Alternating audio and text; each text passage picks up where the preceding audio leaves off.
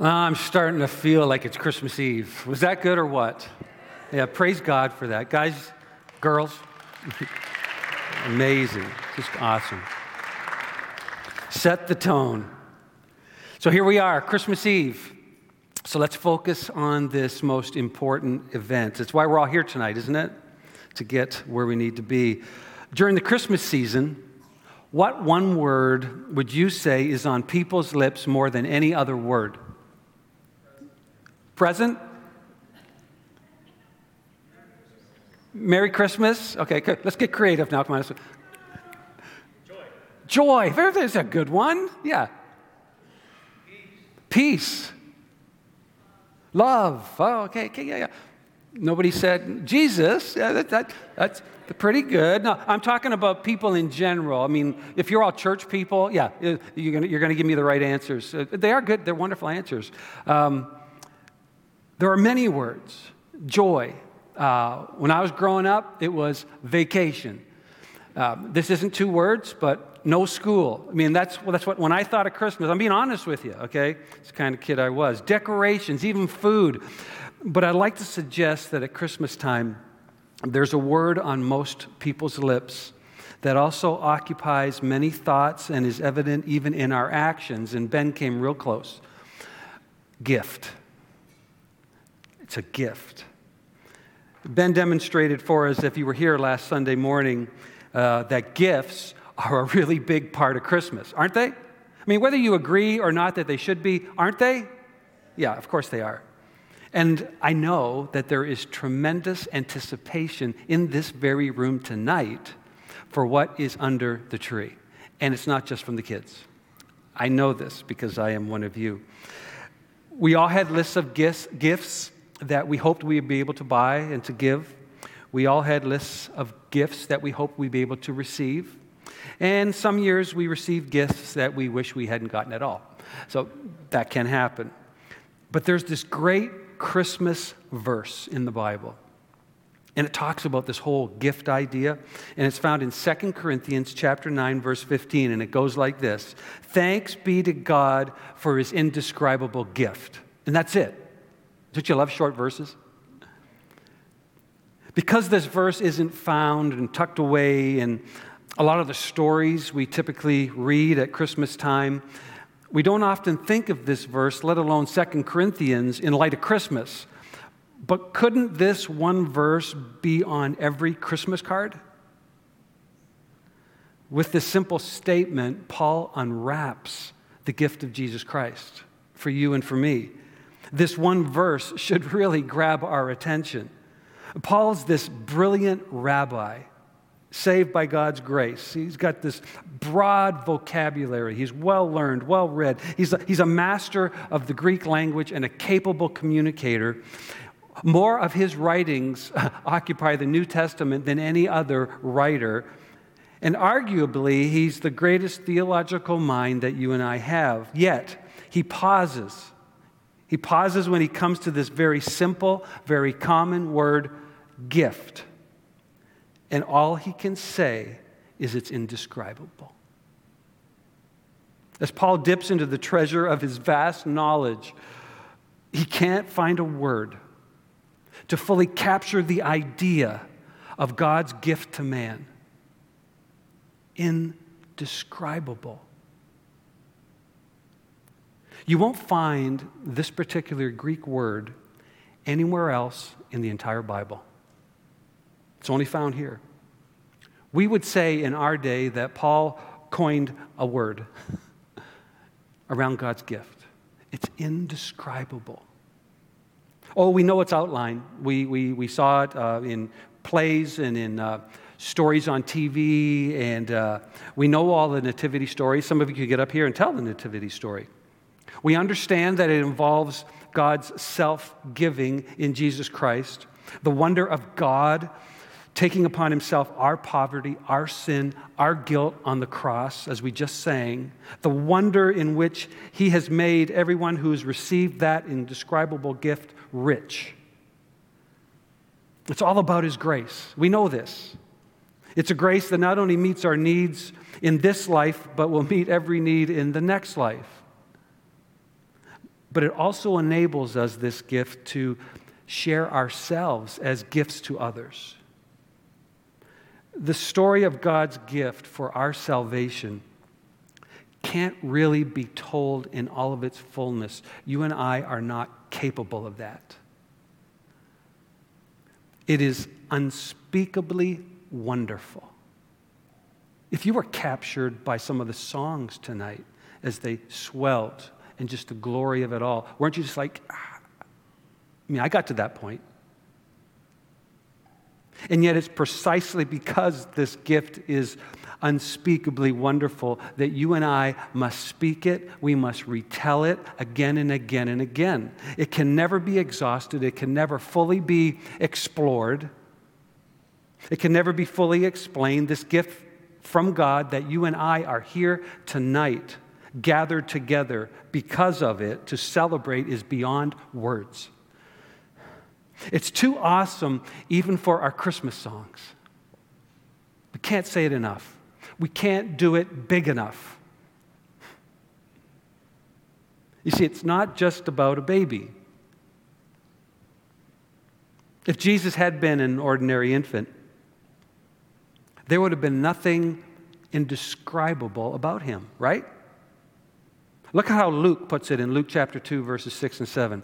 Luke, he's, a, he's the writer of the Gospel of Luke, obviously. He's a doctor, and he presents this account much like a physician would fill out a clinical report, almost matter of fact. And while they were there in, in Bethlehem, the time came for her to give birth, and she gave birth to her firstborn son, wrapped him in swaddling clothes, and laid him in a manger because there was no place for them in the inn. Yet here, in close proximity to where animals are fed. And for the first time in all of time, we know that Mary looks at God. God in the flesh, face to face, indescribable. And standing nearby is a bewildered man who had nothing to do with the conception of the baby. Joseph had simply believed the word of the angel. Joseph, son of David, don't be afraid to take Mary as your wife because the child conceived in her is from the Holy Spirit. And she will give birth to a, to a son, and you will name him Jesus because he will save his people from their sins. And Joseph believed. Like many of us who showed up here tonight have also believed. This carpenter stood back in amazement as Mary gave birth and placed the child in a feeding trough indescribable. And we read that then Mary wrapped him, which was quite common. This is what you do with babies. I think we still do it today, don't we? Quite necessary to keep the baby warm, to keep the baby protected. And then that indescribable gift was laid in a very undesirable place a feeding trough. Somehow, at least for me, that doesn't seem right. That's odd. Special gifts are usually wrapped in special wrapping, right? Did you do that this year? Some gifts seem to have the anticipation of them heightened all the more by the way the master gift wrapper wraps them, right? Do you have one of those in your house? How many of you have waited in anticipation for what was placed under the tree and it had your name on it? What could it possibly be? How do we, when do we get to open it? Are we going to open one gift on Christmas Eve? That would be cool, because that's the one. That's the one I'm going to open. Some people seem to have a lot of fun wrapping gifts. They put one small box into a bigger box, and they take that box and put it into yet a bigger box. And each of those boxes is carefully wrapped with ribbons to make someone think that they're getting this huge, massive, ginormous gift when it's really just a small gift. Ha ha ha you know who you are. I get a little frustrated wrapping gifts. Right, Sandy? Yeah, you shouldn't come over. Interestingly, though, I never get frust- frustrated unwrapping gifts. and some gifts you can't seem to even hide with wrapping paper, like a, like a football or the snow shovel. Did any of you actually do that this year? A snow shovel? Really? Jesus came wrapped by God Himself. with very special gift wrapping. God didn't just suddenly plop Jesus out of heaven to earth. God prepared humanity for the coming of the Christ for hundreds and hundreds of years. The indescribable Jesus came wrapped in prophecy. Consider the prophecy offered by Isaiah in Isaiah 7:14. Therefore, 720 years before Jesus was born, therefore the Lord himself will give you a sign. Behold, the virgin shall conceive and bear a son and shall call his name Emmanuel, meaning God with us. Consider Isaiah 9, 9 6. For to us a child is born, to us a son is given, and the government shall be upon his shoulder, and he shall be called Wonderful Counselor, Mighty God, Everlasting Father, Prince of Peace. And both of these references in Isaiah clearly refer to the long promised Messiah. No one fits Isaiah's prophetic gift wrapping except for God's indescribable gift. Isaiah's prophecy was fulfilled, it was proven to be true, and now Jesus, when he came, as he grew, he looked like any other Jewish boy of the day. He looked like any other villager's son. His appearance had nothing majestic about it. There was no shining glow around him. Although, on one occasion in his ministry, he let the glory of his deity shine through to those three disciples who were dropped to the ground. But for the most part, growing up, he drove a nail just like anyone else would drive a nail. He didn't perform his miracles until the last three years of his life, much later in his life. He was just another man according to his outward appearance. Or was he? Would he, would he have had temper tantrums like other toddlers?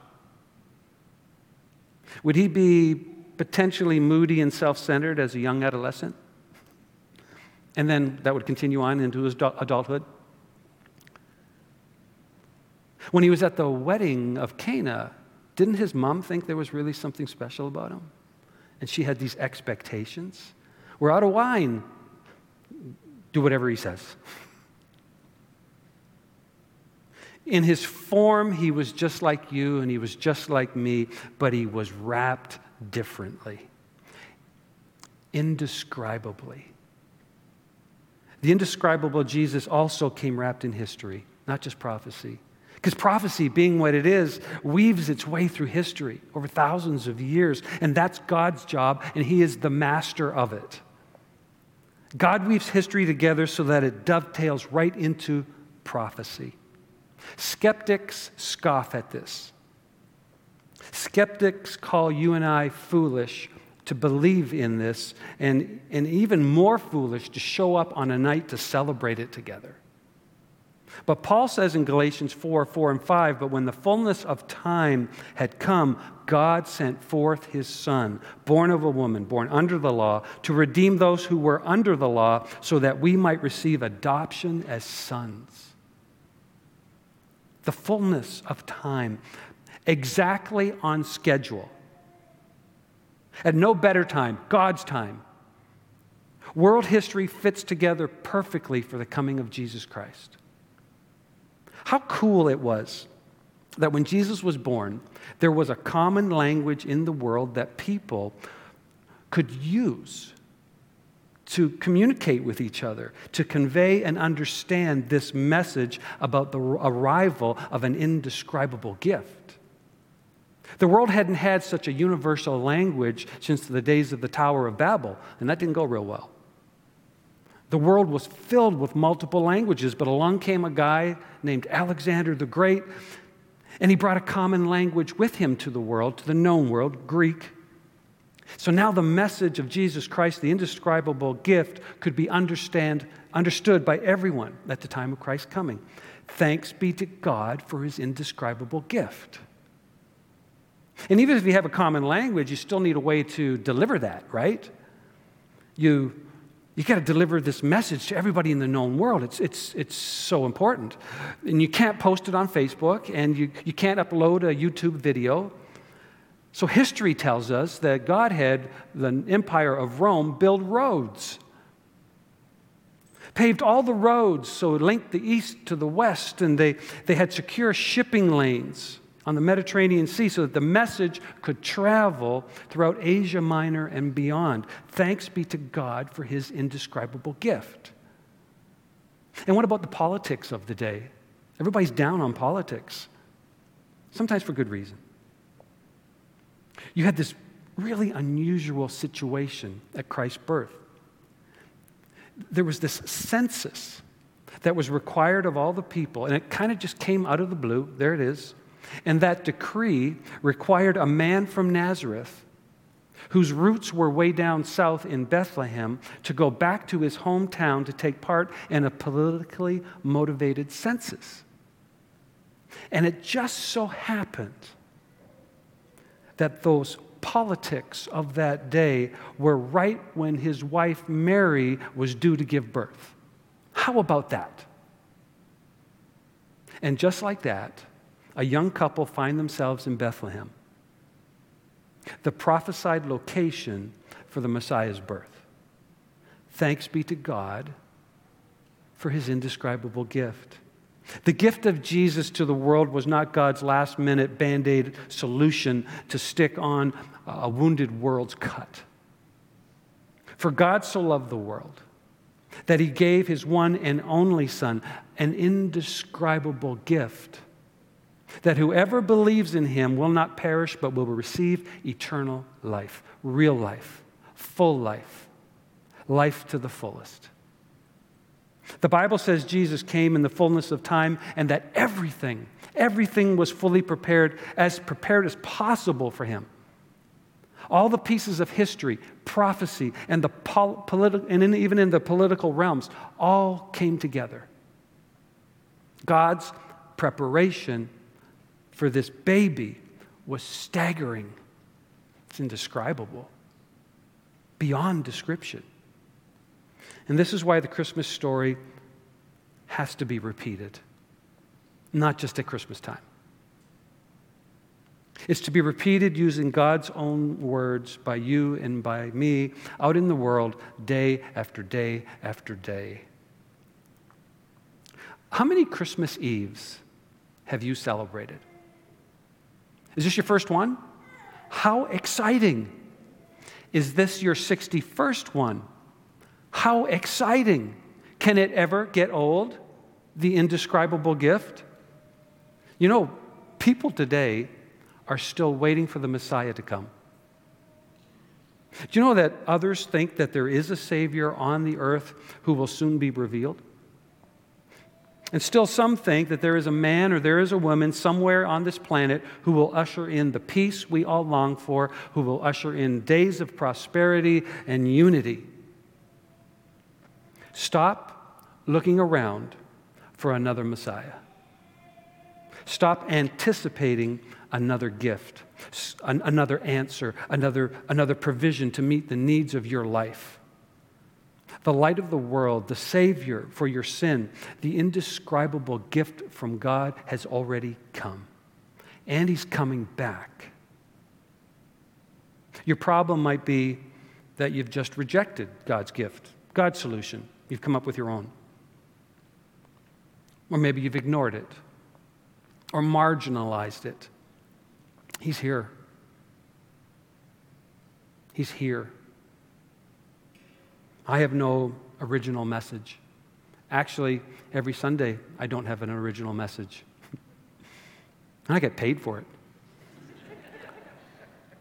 I just come like a shepherd out of the field saying, The indescribable gift has arrived. Trust him, listen to him, and his name is Jesus. Would you rise with me and light your candles, and so let your light shine in the world? And let's pray and prepare for our closing song, Silent Night. Heavenly Father, we bow before you, you alone, worthy to receive all honor and glory and praise in the earth, above the earth, under the earth. And Lord, this indescribable gift of your Son and our Savior, Jesus Christ, we, we've, we've acknowledged we, we, we had a loss for words. But we know that you have placed your love in our hearts through our faith and trust in Him as our Savior. And we are now enabled, emboldened by you to, in love, speak words of truth into those we encounter. And we'll encounter a lot through our families over the next couple days, Lord. People at work, neighbors. Grant us by your grace the opportunities to share this indescribable gift that has changed our lives. We're so thankful, Lord. And we look forward to how you're going to use us now. In Jesus' name, amen.